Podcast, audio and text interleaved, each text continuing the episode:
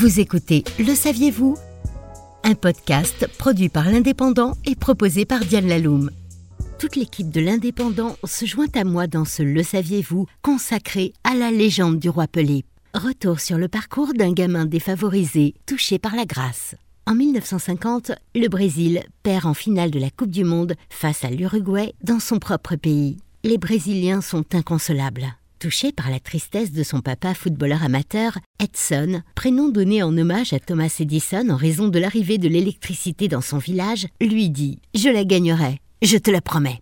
Promesse plus que tenue, car il sera le seul à réitérer trois fois cet exploit.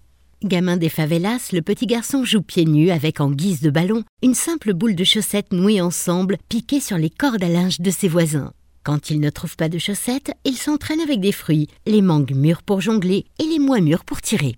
Enfant très actif, sa mère le laisse accompagner son père lors de ses entraînements de foot. Et ce serait précisément lors d'un de ses entraînements qu'Edson aurait acquis le surnom de Pelé. L'enfant, alors âgé de trois ans, s'amuse sur le terrain. Son père remarque qu'il crie « Bilé » en essayant de prononcer le nom du gardien, un certain Bilé. Bilé deviendra Pelé, un surnom qui ne le quittera jamais plus.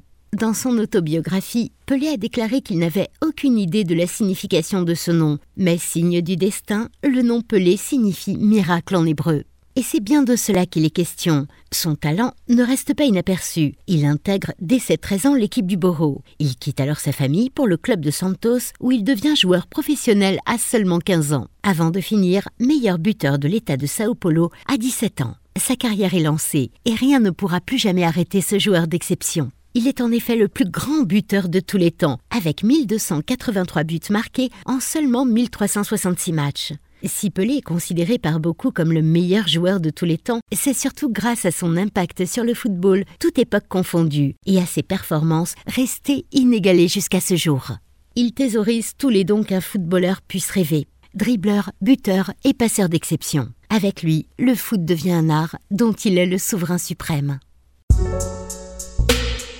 C'était Le saviez-vous ? Un podcast produit par l'Indépendant et proposé par Diane Laloum.